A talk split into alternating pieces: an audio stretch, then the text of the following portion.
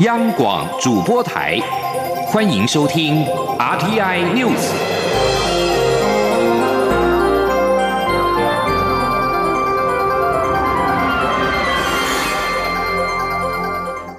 听众朋友您好，欢迎收听这节央广主播台提供给您的 RTI News，我是张顺祥。立法院原定在今天二十九号举行谈话会，讨论是否召开临时会。但二十多名国民党立法委员二十八号下午无预警的占据立法院的议场，由于开会的场地遭到占据，原定立法院的谈话会不排除将延后再开。国民党立法院党团二十八号下午破门进入到议场，占据主席台，要求总统蔡英文撤换监察院长被提名人陈菊，不撤换绝不退出议场。立法院长尤锡坤表示，今天上午的八点半就要召开了党团协商，国民党团跟民众党团也有临时会相关的提案，呼吁国民党应该理性的论述，寻求最大共识。民进党立法院党团总召柯建明也呼吁国民党团应该悬崖勒马。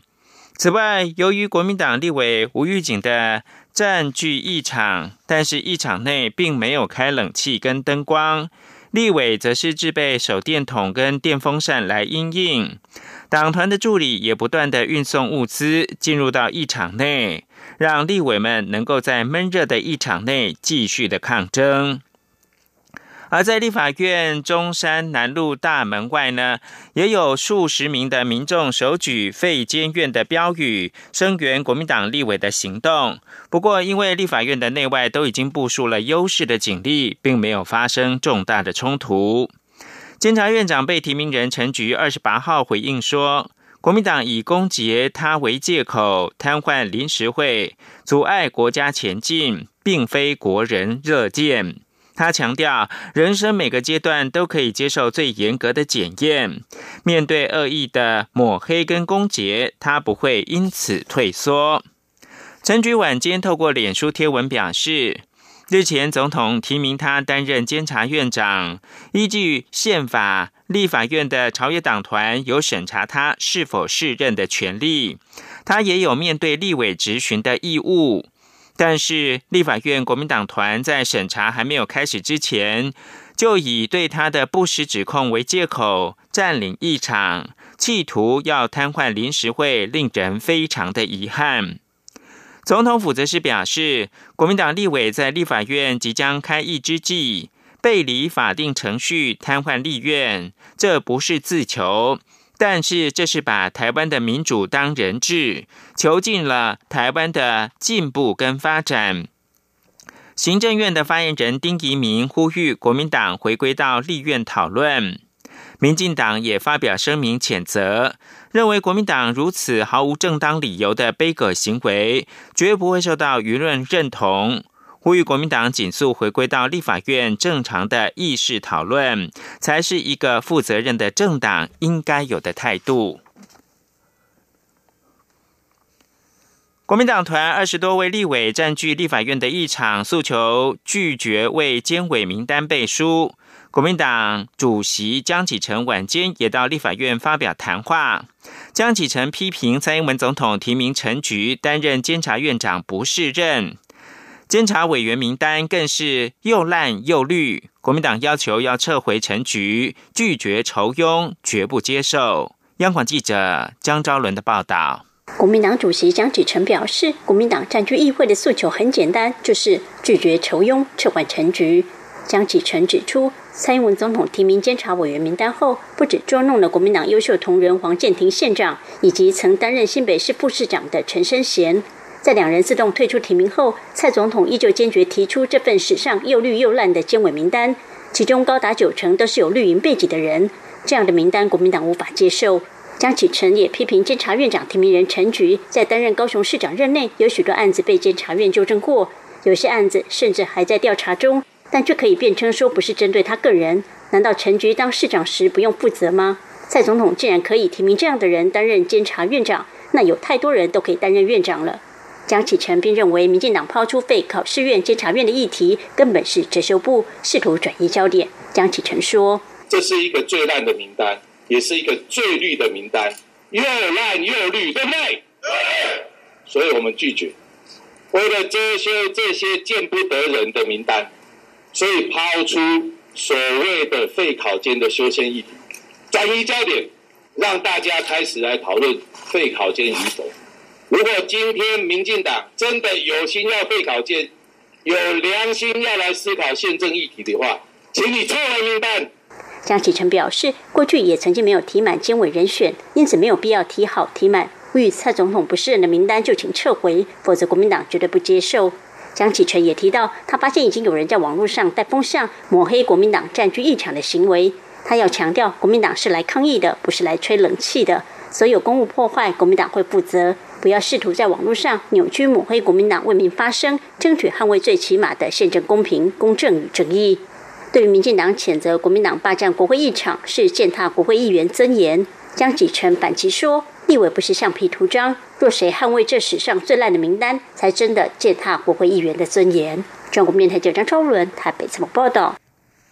国际新闻。波兰二十八号举行总统大选，出口民调显示，现任总统杜达将夺得超过四成的选票。首都华沙市长佐萨斯科斯基会拿下大概三成选票，但是因为没有人过半，两个人可能要在七月十二号第二轮决选的时候一较高下。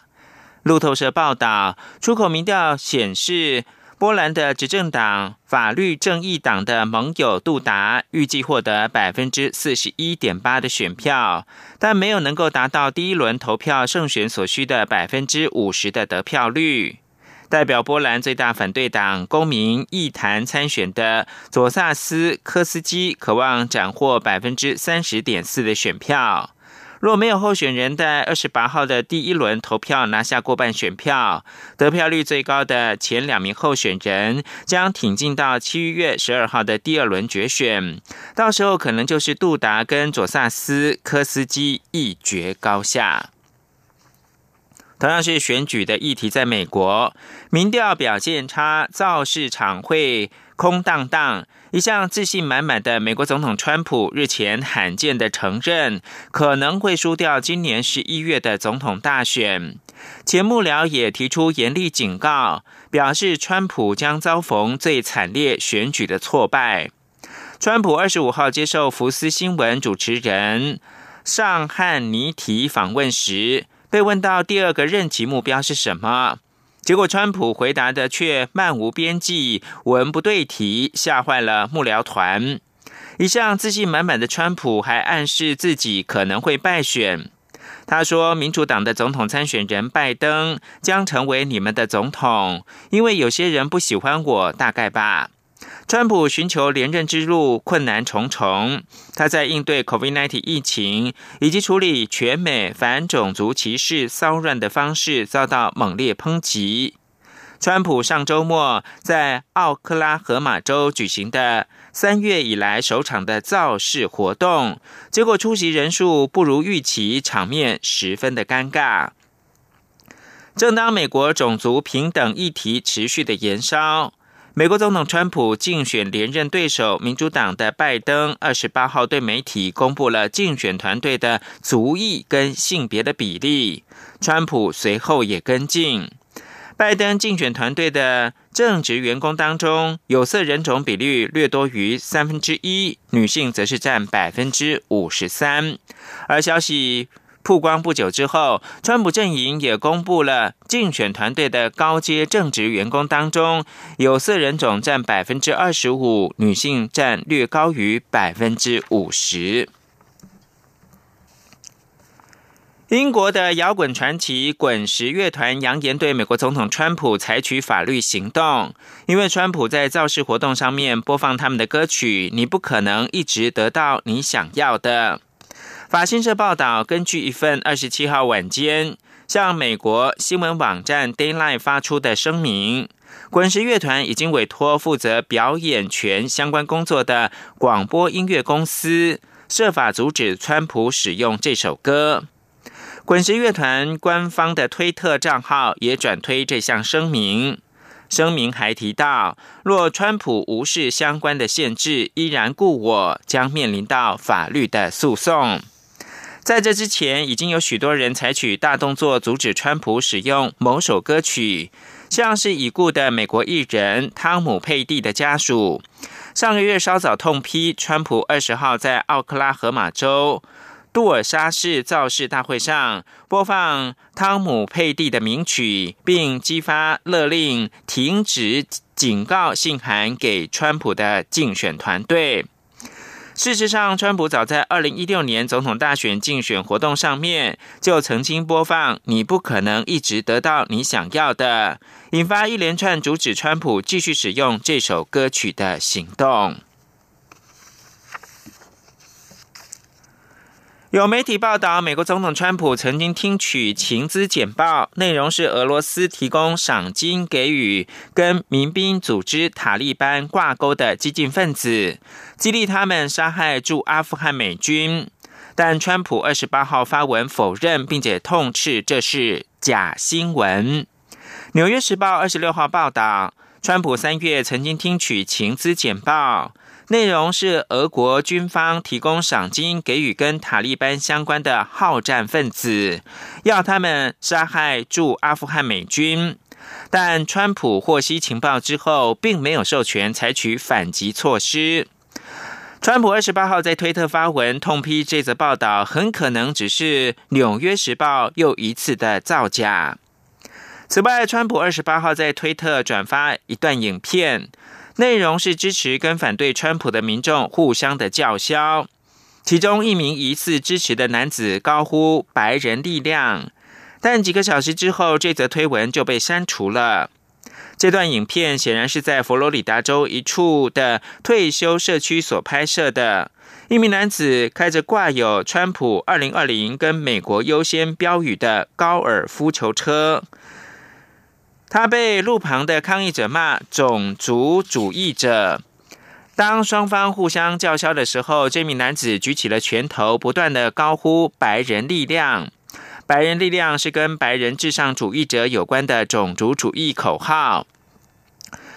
川普转推这段影片呢，并且发文写道：“伟大的人民，感谢你们。”川普二十八号上午七点半过后不久呢，就转推这一则影片。到到了上午十一点，川普的推特账号就再也看不到这则贴文。白宫发言人迪尔则表示，川普并没有听过影片中支持者所说的话，他仅是看到众多支持者展现了高度的热情。美国连续数周出现反种族主义抗议，令人关注起国内遗留的种族歧视的象征。密西西比州参众议会二十八号也通过了决议，启动程序要修改内含南方联邦旗帜的周期。法新社报道，在一八六一年到一八六五年美国内战期间，南方的联邦军使用红底蓝插白星的图样，对许多人来说，它象征的是美国的奴隶过往。自从手无寸铁的非裔美国人弗洛伊德五月遭白人警察压颈致死之后，蓄奴历史再度成为全美激烈讨论的议题。密西西比州官方的旗帜是唯一含有南方邦联战旗的美国州旗。邻近的乔治亚州，两千零三年已经通过了移除州旗上的相关标志。密西西比州两千零一年曾经压倒性通过保留既有的州旗，捍卫者主张这面旗帜象征南方历史传承的骄傲。美国有线电视新闻网 CNN 报道，密西西比州参众议会二十八号通过一项决议，允许议员考虑修改或者是撤除现有的州旗的法案。这里是中央广播电台。放下遥控器，放心出门去。防疫新生活运动开始，去享受汗水，享受阳光，享受现场，享受真实，享受美食，享受安全，享受风足，享受无拘无束，享受日常如常。戴口罩，勤洗手，保持社交距离。防疫新生活运动，乐活防疫，健康生活。有政府，请安心。资讯由机关署提供。现在是台湾时间清晨的六点四十五分，我是张顺祥，继续提供新闻。港媒报道，港区国安法实施之后，代表中国中央在香港执行国安政策的驻港国安公署将战设解放军驻港部队军营，负责人将由公安部的副部长兼任，级别比中联办主任低，意在降低港人的疑虑。但是在行动上面，根据香港零一报道，目前香港政界盛传港区国安法对分裂和颠覆国家政权罪的最重刑罚将处终身监禁。这与港区全国人大常务委员谭耀宗先前指最重刑罚为十年有颇大差距。根据报道，建制派消息人士透露。港区国安法拟在香港设立的维护国家安全公署，将由中国中央指派公安部一名副部长担任负责人，属副部长级，比正部长的香港中联办主任低一截。这名消息人士还表示，驻港国安公署负责人的人选，早在二零一九年十一月，北京决定要推动港区国安法时，就已经是初步的敲定。继续回到台湾的高雄市长的补选，民众党高雄市长补选参选人吴益正二十八号成立了竞选总部，并宣布由立委蔡碧如担任总干事。吴益正说，他的选举策略就是唤醒人民的觉醒，希望他在这次参选能够给高雄市民在蓝绿之外更好的选择。央广记者。江昭伦报道，民众党高雄市长补选参选人吴玉正竞选总部二十八号正式成立，并公布竞选团队主要成员，由立委蔡碧如担任总干事，秘书处由党团秘书长谢立功领军，组织部由民众党高雄市党部主委冯启燕负责。吴玉正指出，市长不是工具，而是目的。他担任高雄市议员将近十八年，一直都在高雄，希望能为高雄做些事情。有媒体问他参与这次市长补选的策略为何？吴益正说：“他的策略就是要唤醒人民的觉醒，他能拿多少票，要看高雄人民有多少决心，他就有多少票。”对于外界质疑民众党主席台北市长柯文哲端午连假南下浮选，抢占媒体版面，反而让他的参选失焦，吴益正说：“现在当然是柯文哲红，过几天谁知道呢？”现在现在当然是他比比我红啊，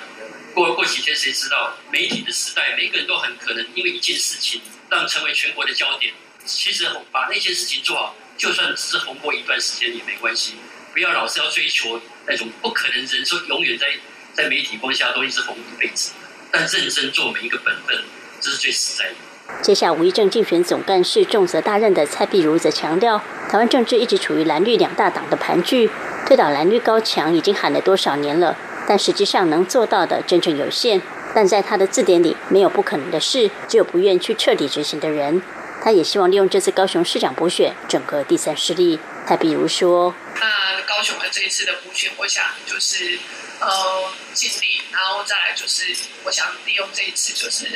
看能够整合第三势力，那有一些我希望大概用这回来赶到香港。由于立法院临时会即将开议，蔡碧如既是立委，又要担任无议政竞选总干事，要如何督军？蔡碧如强调，会花多一点时间在高雄，但也不会放弃立委的职责。中国电台记者张超伦报道。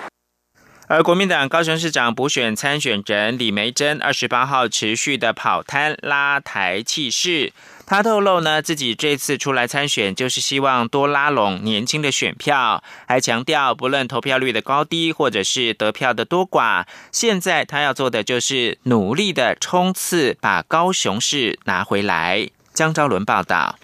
代表国民党投入高雄市长补选战役的李梅珍，周日上午持续赶场为自己的选情拉票。对于民众党高雄市长补选参选人吴玉正已经公布竞选团队名单，李梅珍表示自己的竞选团队这一两天就会抵定对外公布。他强调自己出马参选就是希望拉拢年轻选票，因此未来竞选团队发言人也会看到不少年轻面孔。李梅珍说。其实我这次主攻还是当然要吸引年轻人的选票，因为能提名这像我这个年纪的来选市长，我相信我们国民党真的非常在意年轻选票。那发言人的部分呢？因为现在都还没有公布确正确的名单，那其实我未来我的我的那个团队发言人也会在更多更多的年轻人，所以也不只是一个。李梅珍坦言，由于自己的知名度不如两位对手高。因此，任何名人要帮他助选，他都很欢迎。他也透露，国民党内不少有知名度的人都主动表示会帮他展台助选。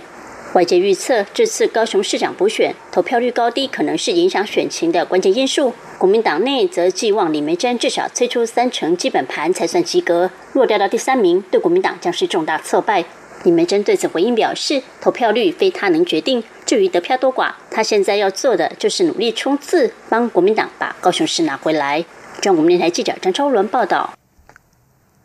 总统蔡英文二十八号说自己曾经选输过，还输了不止一次，但是反省跟检讨改进，重新站了起来。民进党高雄市长参选人陈其迈的改变成长，大家有目共睹。他希望高雄的朋友和他一起当陈其迈的后盾。陈其迈在脸书贴文说：“没有一个一流的选手永远都是拿第一名，最重要的是跌倒了要能够立刻再爬起来。我会汲取我的教训，努力的往前冲。”面对高雄市长补选一役，陈其迈二十八号表示，他的竞选团队是属于变形组织，随时因应选举的情况做调整。目前的选举策略仍然是主打乡村包围城市，希望打赢这一场选战。江昭伦的报道。连假最后一天，民进党高雄市长参选人陈其迈仍旧行程满档，一早就到旗山市场拜票。由于民众党高雄市长参选人吴玉正竞选团队周日正式成军，外界也关切陈其迈何时公布竞选总干事名单。陈其迈强调尊重其他团队的人事规划，他自己的选举团队属于变形组织，随时因应选情调整。目前选战策略仍以乡村包围城市为主。陈其迈说。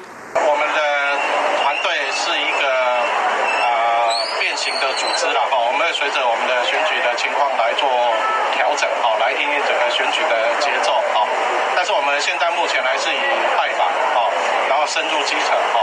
然后到菜市场或者是夜市，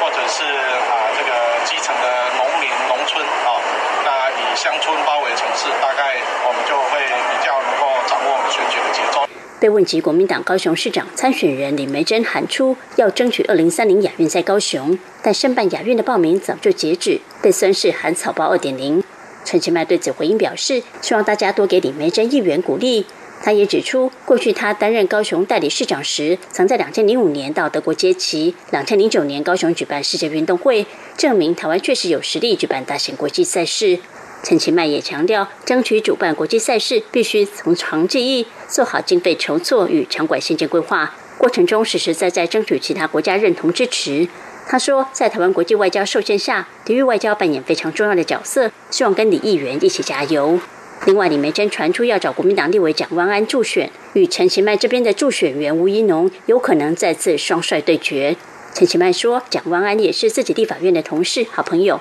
但他打趣的说，如果认真问他，他比较喜欢吴怡农，因为上次他有帮吴怡农助选。陈其迈称赞吴怡农除了帅，对于国际时事、治安、国安都有深入了解，是民进党相当看好的人才，也希望他多到高雄来，因为年轻人都非常喜欢他。话一说完，陈其迈也反夸自己也很不错，还有媒体这句话一定要写上去，逗得现场一阵大笑。中国电台记者张昭伦报道。